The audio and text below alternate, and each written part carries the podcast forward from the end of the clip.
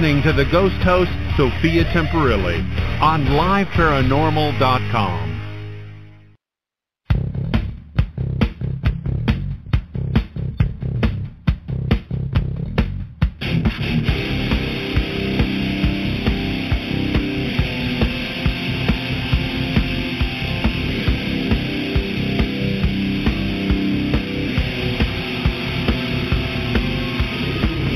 Bill Murphy of Sci-Fi Channel's Sacrifice Paranormal Files, wishing Sophia Temperilli congratulations on her second year as ghost host on LiveParanormal.com.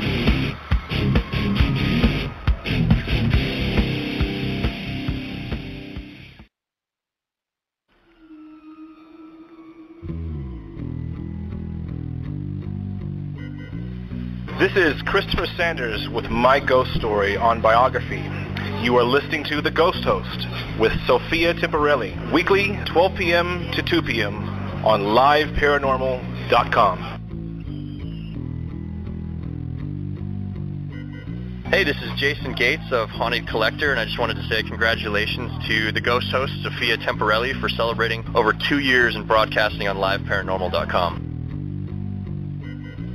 Hi, this is Dana Workman from Haunted Highway on Sci-Fi, and you're listening to The Ghost Host, Sophia Temperilli on LiveParanormal.com. Boom.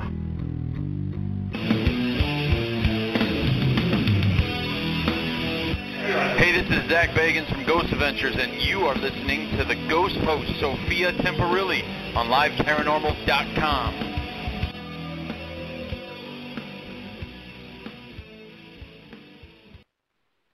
Today we have Born Patrick Allen Lilly. We have all to come to know the actor Butch Patrick as the lovable character Eddie Munster from the classic 60s hit series The Munsters, which is still syndicated globally today. Currently, Butch Patrick is in production of the Macon Project documentary regarding the haunting of his grandmother's early Victorian mansion, where he and his sister Michelle spent much time in their childhood. So, Dad, let's bring Butch Patrick into the show. Hello, how are you? So, Mr. Patrick, to start off, how many boys initially auditioned for the role of Eddie Munster for the show? You know, I was actually living in the Midwest with my grandmother at the time, but I was told there was several hundred. Wow, that's Wow. a lot. Yeah, I was lucky. They uh, they had narrowed it. They, they had actually hired someone to do it, and they weren't happy with the kid named Happy. His name was Happy Derman, and a woman named Joan Marshall was playing the character, the mother character, as Phoebe. And at the last minute, they brought in myself and Yvonne De Carlo to do a screen test. They flew me out directly for a screen test, and uh, they straight up they they hired us both on the spot, and then they altered the uh, the cast at the last second. Wow. So, Yeah, really. my all my family was wondering, do you have the original um Wolfie doll to this day? No, I had him. I got him. I was out at the studio about seven years after the Munsters doing an Ironside, and the prop master came up and gave him to me, and I took him home, and then I didn't take very good care of him, and he uh, he sort of fell apart. And then we made a mold to recreate him, and I have that original with armature body to where he's posable, and uh, we actually sold 93 of the uh, aftermarket dolls to collectors over a 20-year period but I have the uh, the one that was the the original mold from the original. So it's kind of like oh, the wow. only one around. When not filming on the set for the Munsters, what places did you like to explore around the backstages of the studio lot, and what cool sets and shows did you see in production at the time? Oh gosh, there was quite a few. There was a lot. There was actually a lot of movies going on. There was a few western series, and there was this and there was that, but mostly there were features, feature films being produced out there. And they would last about three months, and then they would do another one and another one. So you figure 30 sound stages with uh, four movies per year, so that's 100. There must have been a few hundred movies shot while I was there. And um, the few that I remember, there was the next door neighbor. There was one called Torn Curtain, which I believe was an Alfred Hitchcock movie with uh, Paul Newman in it. And then there was El Cid with Charlton Heston. I saw him walking around quite often. Um, but over the over, you know most of the time I was just uh, working, and when I would get a chance to go exploring, I would go down to the uh, McHale's Navy Lagoon. They were doing a series called McHale's Navy, which is very popular, and then I would go to the western sets, the Virginian, uh, Wagon Train, and a few other sets were also uh, available to me. That's wow. Ernie Borgnine was very sweet, and Tim Conway and Joe Flynn, the whole crew. Uh, there was a lot of people on the set. There was a lot of uh, on the studio lot at that time, a lot of activity. So, from the cast of the Munsters, including you, who took the longest time in makeup? I would think it would be Herman. You are correct. He was two hours a day in the morning, and then many touch-ups throughout the day. A lot of makeup. So, tell us about Fred Gwynne, Yvonne De Carlo, Grandpa Al Lewis, and Pat Priest on and off the Munster set. Well, um, I didn't really see him too much off the set. We would all meet on the lot and work, and then they would go their separate ways. But while we were working together, Fred was uh, very talented, kind of a, a, a reserved, quiet kind of guy who loved to play music and sketch and uh, went about his business. Al Lewis was a very out, out um, outgoing person personality. They both enjoyed sports. Uh, Al was a huge uh, huge basketball fan. He uh, would uh, scout talent for NBA teams. Um, Yvonne De Carlo was pretty much uh, a mother, you know, and a, and a movie star. She was probably the biggest name on the show.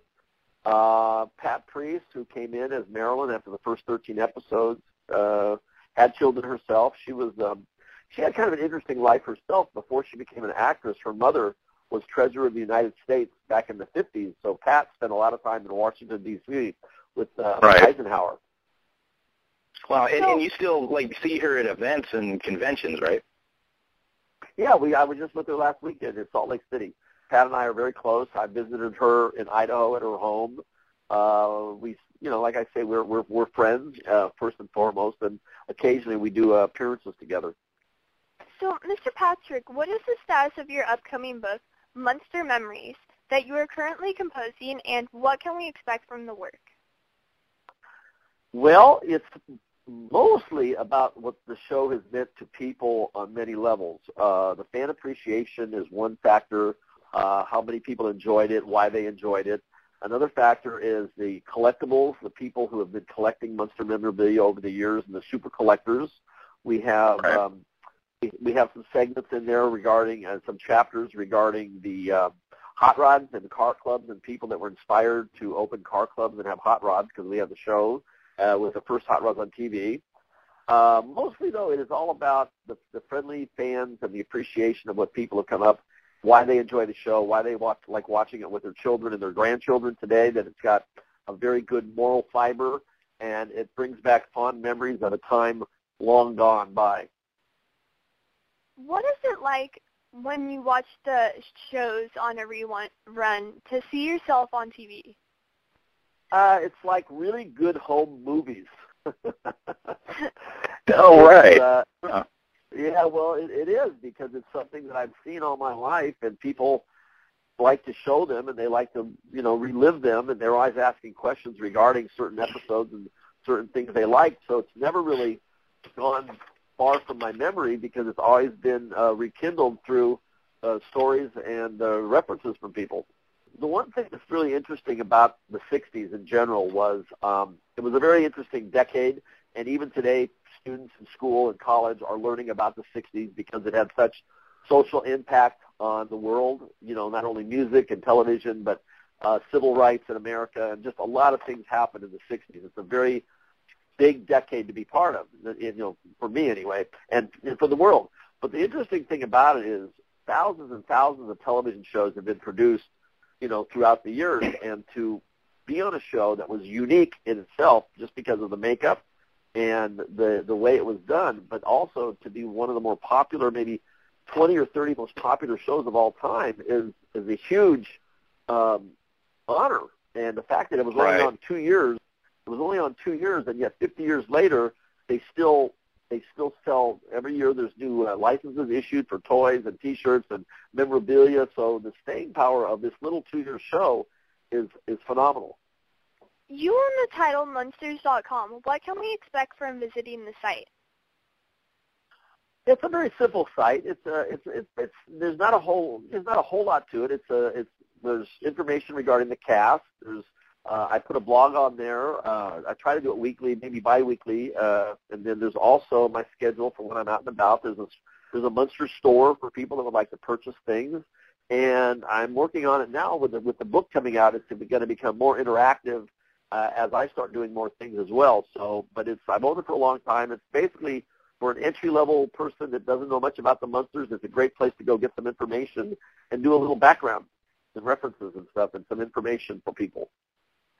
Well, my dad received a question from an audience member, Scott, before the show. He asked if you are friends with other child act- actors, such as Brandon Cruz of The Courtship of Eddie's Father, ba- Danny Bonaduce of The Partridge Family, and Bill Mumy of Lost in Space. So do you keep in touch with many from that work era today? I keep in touch with Brandon quite often. I've known Brandon since 1969. We did a movie together with Wayne Newton uh, called 80 Steps to Jonah. We became friends. I was 15. He was about eight years old, I think, at that time. Uh, Danny Bonaduce, I see occasionally, not too often, but once in a while I'll do his radio show. Bill Mumy, I see pretty often. Bill's a good friend, and I see him occasionally where he's out in the West Coast where I live. Uh, had saw him at a show maybe two or three weeks ago, and I'm probably going to have dinner with him in the next couple of days. So yeah, I see Bill and uh, Wow. his his lovely wife Eileen. Uh, Brandon and I both work with the sober community because he's a counselor at Beverly Hills 180, and I've been sober over three and a half years myself. So I work with the Oasis Treatment Center, and he works with another one in Beverly Hills. So we have similar stories about getting out there in the 60s and running amok with uh, our uh, addiction issues and both getting better late in life. So that's a good thing. Well, congratulations. Thank you. In 1982, how did it come about that you performed the hit song music video Whatever Happened to Eddie on a very new network at the time called MTV? Uh, at that particular time, I knew a friend who was a musician who actually lived with Stewart Copeland in Europe for years before the police, and he wanted to do rock videos. I wanted to get into rock videos, so we decided to take his uh, his production talents and my production talents. We wrote some lyrics to the Munsters theme called "Whatever Happened to Eddie." We produced a video, and then we basically got it on MTV without a record contract back in the day when that was very unusual. And as a matter of fact, we were the first unsigned act ever to be on MTV. So we were proud of that. From that idea, they started doing a show called The Basement Tapes, which showcased unsigned talent doing basically their own um, production videos to music. So a lot of people got some exposure, and hopefully, I'd like to think that some some careers were launched from our idea. Kyle, you um you were not allowed to go near the basement of your grandmother's early Victorian home when staying there. What paranormal experiences did your sister Michelle let you know about in the home? And what did what formed the activity there or the entity? Did it reveal itself? It did to my sister. I was um, basically outside most of the time, either fishing with my grandfather or going hunting or hanging around with my friends. I was in the I was in the eighth grade at the time, so I was like a 13 year old kid, spending a lot of time out uh, out and about in a small town. Michelle, on the other hand, spent a lot of time with my grandma inside the house. Uh, my grandma had a, a huge antique collection, and she was a, uh, a businesswoman in that respect. So they spent a lot of time together. And Michelle was always fascinated with skeleton keys and this and that because her company is actually called Keys to My Castle. But she saw a woman, I think in her, the way she describes her uh, on the sizzle reel, is in her early 30s, uh, in white, long braided hair, and always hovering and handing her around the stairway, which I believe is where she died. And I believe she died somewhere in the early 1900s is the case. And I never saw anybody, I never saw a ghost. Michelle did several times. And I suppose my, I think my grandmother saw her too. So, clairvoyant and paranormal researcher Bonnie Vent and other field investigative teams have conducted sessions within the residence and documentation productions. What has been the conclusion in their findings and evidential captures so far? A couple of things that occurred. Bonnie actually hasn't been to the property as of yet. She's going to get there. We had a gentleman named Michael Lynch come in from St. Louis with his cameras and his uh, meters and all his equipment. Found 13 entities. Was very excited. Uh, did the sizzle reel. I don't know if you saw the YouTube sizzle reel on the Macon house with me and my sister Yeah. and the form and the former owner and Bonnie. Um, we had some local people come in and, and ask permission to do some research, which we agreed. And what they did is the two interesting things that I found were the ping pong ball and the windowsill that basically moved, but moved in such a manner to where it had to be lifted and replaced. It just didn't roll because they had marked a spot on the ball where if it, if it had rolled, the spot would have been up high, and as opposed to the way they did it, it was down low. So it showed that somebody had physically removed it and replaced it, not just the wind rolling it across the windowsill. And then number two, that same day, it was a mid 90 degree day, and the temperature never wavered from 63 to 64 degrees on the porch all day long. Wow, just sounds. So- well, what do I, I have to do my my part too. I, I always get wrapped up in the guests and everything. Yeah, this is the Ghost Host Show with Sophia Temperilli on LiveParanormal.com. Our guest today, uh, Butch Patrick of uh, Eddie Munsters, we all know, and uh, of the hit classic series, of The Munsters. This uh, again on LiveParanormal.com, the Ghost Host Show with Sophia Temperilli. We're going to take a quick commercial break. Come right back with uh, and uh, for the late edition of the show. And um, yeah, can't wait. And uh, we'll be right back.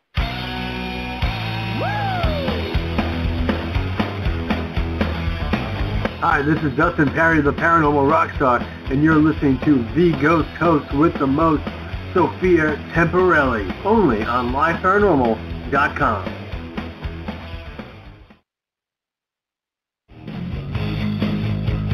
Hi, this is Jeff Belanger, host of 30 Odd Minutes, founder of GhostVillage.com, and author of lots of your favorite paranormal books. And you're listening to the Ghost Host, Sophia, on LiveParanormal.com. Boo!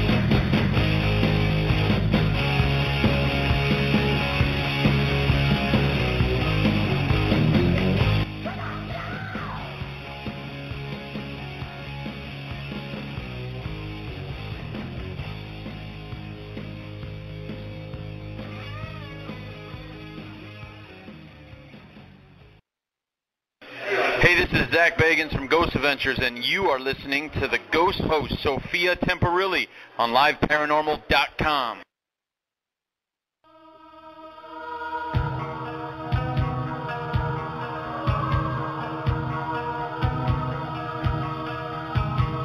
This is Team Investigators. Edward. Frank. Steve Candy. Jessica. from California Ghost Chasers. And you're listening to the Ghost Host, Sophia Temperilli, on LiveParanormal.com.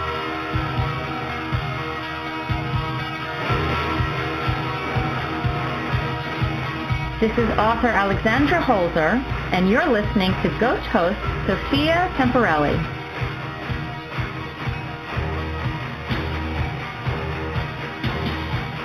Hi, this is Professor Lloyd Auerbach, parapsychologist, and you're listening to The Ghost Host with Sophia Temperilli on LiveParanormal.com.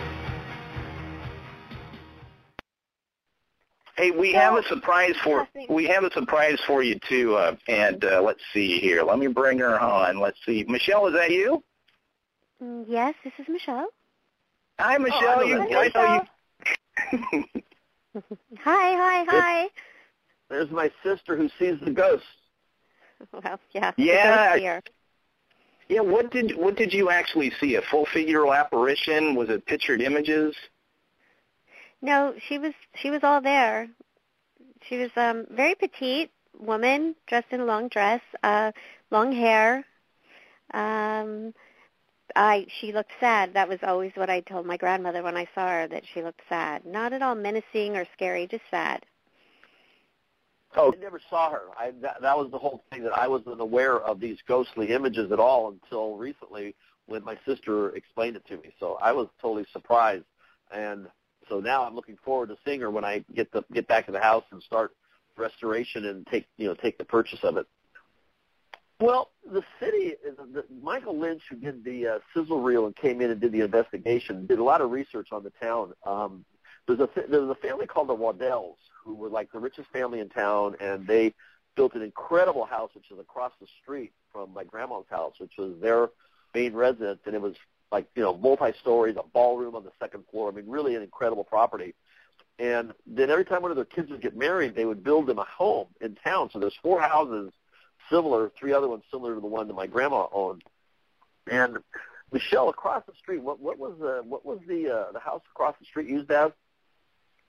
Oh well, when we were there, uh, when we were young, it was uh, it was used as kind of a mm, don't want to say mental institution, but it was for some. It was kind of uh, a hospital for um, mental patients. I don't think there was anybody. Well, I really don't know that much. I wasn't allowed on the grounds, but I, I could see the patients on on the grounds from across the street, and um, Oh, wow. everybody kind of just stayed away from it. I, we saw the house the last time we visited. It's it's it needs repair, but it was just a gorgeous home. And there's a tunnel that goes from our house to that house under the road. We just found that out recently. Well, the town itself has a lot of historical stuff going on. There was basically it was a big coal mining situation. There were some Shanghai's going, you know, Shanghaiing going on for people for labor. It was also there was a lot of um, in the in the late 1800s. There was a lot of you know like uh, late slave stuff going on. So there was an interesting an interesting uh, a bit of history. Jesse James was in the area. There was caverns and just a lot of stuff. Aside from just my grandma's house, the whole area is very very deep in historical and paranormal activity. Wow, but Michelle, wow, it just that's an incredible place to grow up. Did you did you guys collectively spend like summers there and I spent quite a bit of time with my grandmother, but we were really close. Um, and she was she taught me a lot about she was an antique collector from the time she was a child and she had three stores and she she actually did several estate sales when she sold that house because it was it was enormous she had so much so much stuff. The house was just packed with antiques. And um so uh yeah we were really close. And i was i i loved being there. It was it was different being born and raised in california to be in missouri in the winter. It was freezing. But um when Butch and I visited, although he said he's never felt anything in the house, I was never allowed to go into the basement, and um, we we took the we took the trip to the basement when when we were there. And but you were freaked out. Don't lie. it was it was scary down there. Yeah, it was scary. It was, it was very interesting, very cold and clammy, and it, it, it looked a lot like Grandpa's dungeon in the Munster house. it really did. and and our cameras wouldn't work down there. They worked everywhere in the house but the basement. They just went dead. So did the phone. Very weird. Yeah. Wow. But hey, Michelle, thanks so much for coming on. Um, Sure. yeah, I know Sophia has more questions for Butch. I know it was last minute too and everything, but uh, yeah, I mean, just that's just exciting history. I know, yeah, this is all ghosts all the time on our, you know, but it was just like, wow, you know, thanks for coming on and everything. And uh, I know, yeah, Sophia's got some more questions there, but yeah, just hold just one moment. I'm trying to get things. Yeah, God, everything's just working slow in the in the. Oh, Sophia, you there? Hi. Oh, there you are. Hey. Um, Mr. Patrick, what are the plans for the Macon, Missouri location? And uh, like, yeah, about it. Like, what are y- your ultimate goals for the residents? Well, there's a couple things going on there that I really am looking forward to. One of it is just the fact getting the house and putting it back into the condition it was prior to the last owner. Um, like Michelle remembers the house very accurately, so it'll be helpful. She'll be very helpful in restoring the floor plan to its original floor plan because it was going to be made into a bed and breakfast, and they had altered some of the walls and this and that. So first things first will be to remove everything and start over and put it back to its original state. Second, secondly, uh, instead of having a bed and breakfast, which is really an ongoing, you know, day-to-day job, which would really take a lot of effort, I'm going to offer um, three-day adventures on my property to people that are paranormal fans and Munster fans. To where every six to eight weeks, I think I'll have a mixer, invite say a 100 people in, let them mingle around, stay on the property, and then during that uh, weekend, I'm going to record my my show, which I want to do a radio show as well, a syndicated show, and it's going to feature music from, of a paranormal nature and music from the other side.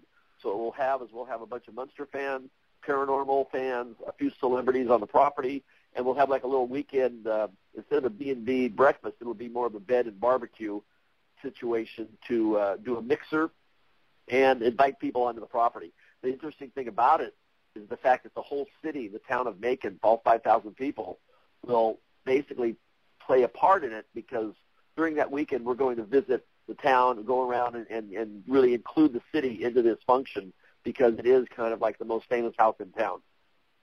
Wow. Also, too, Michelle, while we have you here, too, eh, you guys, I, I see like online and everything, a lot of pictures of you guys both collectively at events, and and you're supportive too. I see, you know, Michelle, and um, do you guys both collectively have some events or things that you're that you have coming up for the summer season? Well, Michelle, Michelle's been really not to jump in. I'm sorry. Michelle's been extremely supportive of my sobriety. She was right there at the get go when I first went in and we were somewhat estranged. You know, not really when we were together, but I was I wasn't really all there for a long time. So when I got sober, right. we we really started spending a lot of time together and we you know kind of catching up for lost time, so to speak. As far as the the the, the circuit for me, as I travel extensively, Michelle uh, lives near. She's in Manhattan Beach, California, and she lives near the airport. So whenever I travel, she takes me to the airport. But at the same time, she's got a business of her own to run. So I pretty much am the one that takes off and does these shows, although she has accompanied me to a few of them, and, we may start doing some more. But keystomycastle.com is her company, and it's a really great company. She's got, you know, extremely, she's extremely talented with this. Um, it's called almost like, well, you tell them what you have, Michelle. Well, a lot of the events I attend to with Butches for exposure for my product because it's so unusual. Most people have never seen what I do. I, I it was inspired by my grandmother's house, and and it was a promise I made to her when I was a little girl when I was with her that I uh, collected skeleton keys, and I, I thought it was just ridiculous that we all carry these very generic, almost industrial-looking keys, and there's nothing creative or uh, artistic about them. Like the old skeleton keys used to always represent the family crest or something to do with the home and or the person that carried it. So I, I started making keys. Keys to my castle are actual key blanks you cut to your home, but they look like jewelry. There's over 300 designs now. I actually did the Wolf Wolf key for Butch and I uh, I did I did Spot as well. So he does take the keys to events and he does show them and he does sell them. So he does he's helped tremendously with the exposure. Trying to introduce a new product is really difficult when people don't know what they're looking for. They're not going to Google it. So that's what that's about. Um, oh. Mr. Patrick, tell the yes. resident, uh, pers- can you tell us about the personal experiences of Stephen Keithley and his wife and your grandmother's former residence? Uh, the Keithleys lived there for 18 years. I had gone by and visited the house about 25 years ago with the people that lived there prior to the Keithleys. Then when I went back to visit it recently, a friend of ours, Carolyn Wiggins, who still, one of the interesting things about going back to Macon, a lot of the people that I went to school with and Michelle knew still live there. So there's definitely a returning home flavor to it. It's not like, you know, um, let me put it this way. you can't write this kind of script to where there's a haunted beautiful old house that Eddie Munster lived in as a kid with his little sister right. that's haunted. That you can't. This is like the way to pitch this was imagine um, Eddie Munster in the Twilight Zone and Andy and Mayberry all combined into a show, which would be small town city kid comes back to his childhood roots and the, the big house on the corner that everybody knows that was Grandma Greenstreet's house that Eddie Munster and his sister lived in is available, and it happens to be haunted. It's quite a story. So, among the several venues and expos genres that you're affiliated with, from horror to sci-fi to the paranormal field, tell us about the tattoo conventions that you now attend and are associated with, and how that came about. Uh, a gentleman, I've known uh, one particular person in general whose name is Tony Rodriguez. He's known as Tattoo Tony. He's been a friend of mine for about 10 years, and he, uh, the rock star Bret Michaels, uh, he's also sober as myself, so he got sober about eight or nine years ago, and he's Bret Michaels' tattoo artist. And one thing led to another, and I started going to a few tattoo conventions. One was on the East Coast uh, in Philadelphia with him. Then my pink gentleman, the guy named Chris with Area 51 tattoos in Oregon, created two Munster colors for me. Now he's got a TV show that's being shot as we speak. So with him on the West Coast and Tony on the East Coast, and then Tattoo Bob with the Munster Mash um, ink cleaning system that I'm endorsing and I'm a partner with, is in the Midwest. So what happens is over the last few months, I did one tattoo convention in Philly, one tattoo convention on the West Coast in Eugene, Oregon, and now, believe it or not, next month I'll be in Liverpool at a tattoo convention from uh, May 14th and 17th. Wow, cool. Jeez. Yeah. So very cool. What are some There's of so many, your favorite? Oh, go well, ahead. Sophia, so, Sophia, I'm sorry, but one of the interesting fits for me with this convention and this industry is that over the years, so many people have come up to me and shown me my image as Eddie Munster or the Munsters having been tattooed on them. There must I must have seen thousands over the years. So it's very interesting how many people who are Munster fans have actually inked the images of me or my family members onto their bodies, and that's why it's a very interesting and comfortable fit for me to be associated with the ink industry. So, what are some of your favorite shows, books, magazines, or broadcasts regarding the paranormal field, old or new today? Uh, you know, I'm just, I'm actually just getting comfortable in the paranormal industry because I've never, you know, I, I sort of have been to a lot of uh, high-profile paranormal places. I've been to the Queen Mary, the Roosevelt Hotel, Villa Montezuma, Whaley House, et cetera, et cetera, and I've been in areas and felt the chills when I speak about it, and the hair on the back of my neck stands up. So I know I've been around these paranormal uh, ghostly images. I just never have physically seen one. But as far as right. shows go, as far as shows go, uh, you know, uh, taps and ghost hunters and things like that uh, piqued my curiosity. My sister watches a lot of the shows. She because she's actually physically seen it and seen one. She, um, what, Michelle, what shows do you enjoy? Oh, I, I, I mean, I watch everything. I, I, I, yeah. I get really I, well. I like. I'm. I'm one of the few people that probably have ever seen seen every scary movie in the entire world. But I, I was brought into that as an infant. I mean, Butch would come home from the studios with, you know, the creature of the Black Lagoon mask or the Mummy, and you know, terrorize me from very early age. So nothing really yeah. scares me anymore. so, Mr. Patrick and Michelle, what does the term afterlife mean to you, and where do you believe that place to exist?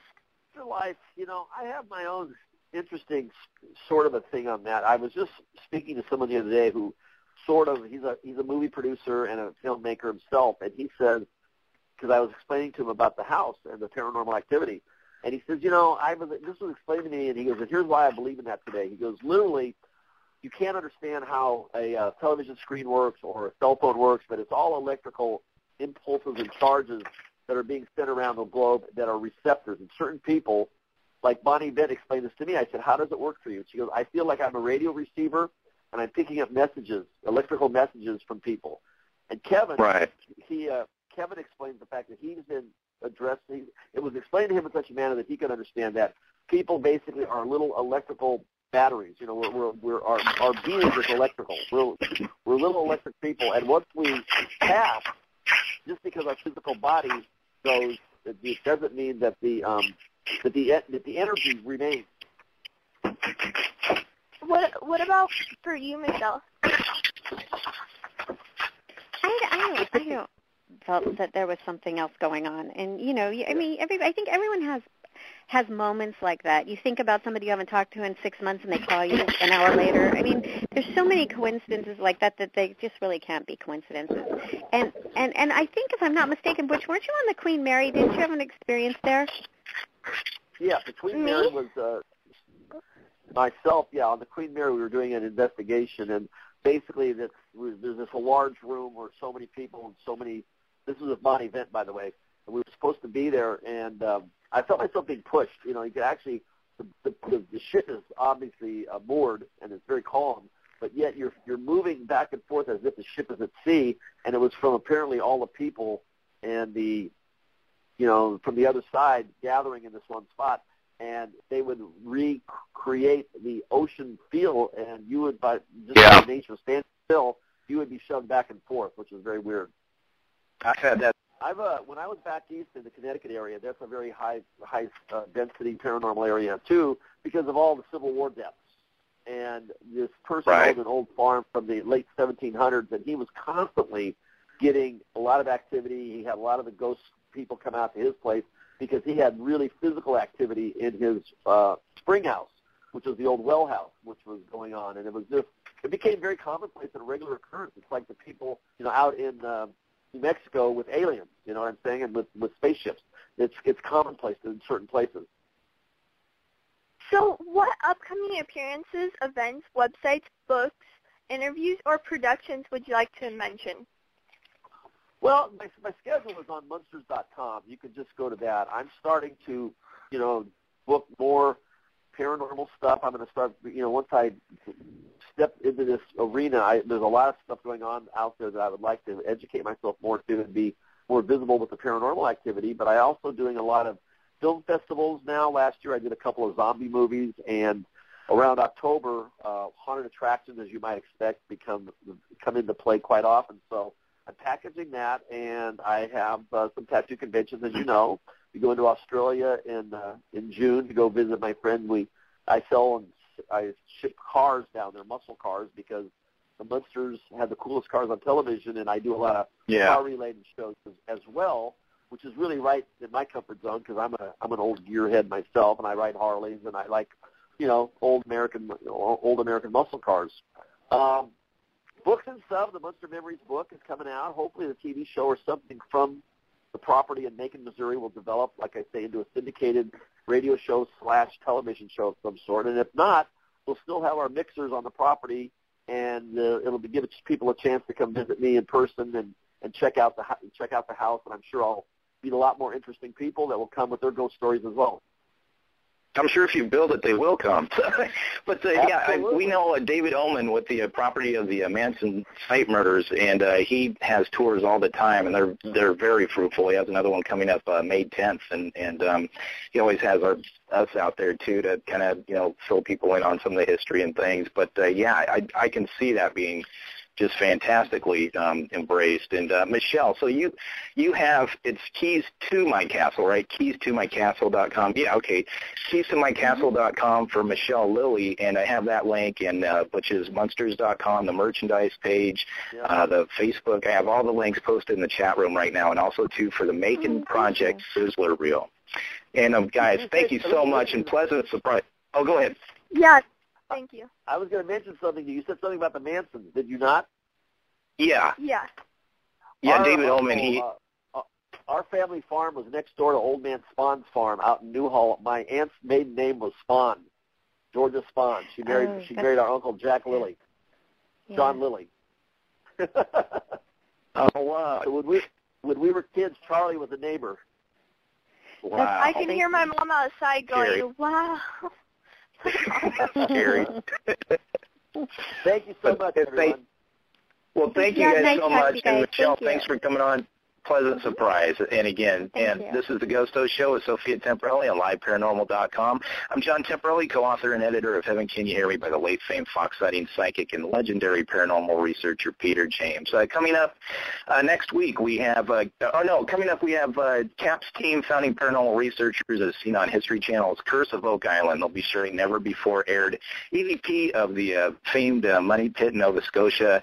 Uh, that'll be coming up May 31st. The ghost host Sophia Temperilli is going to be celebrating her third year anniversary here on LiveParanormal.com.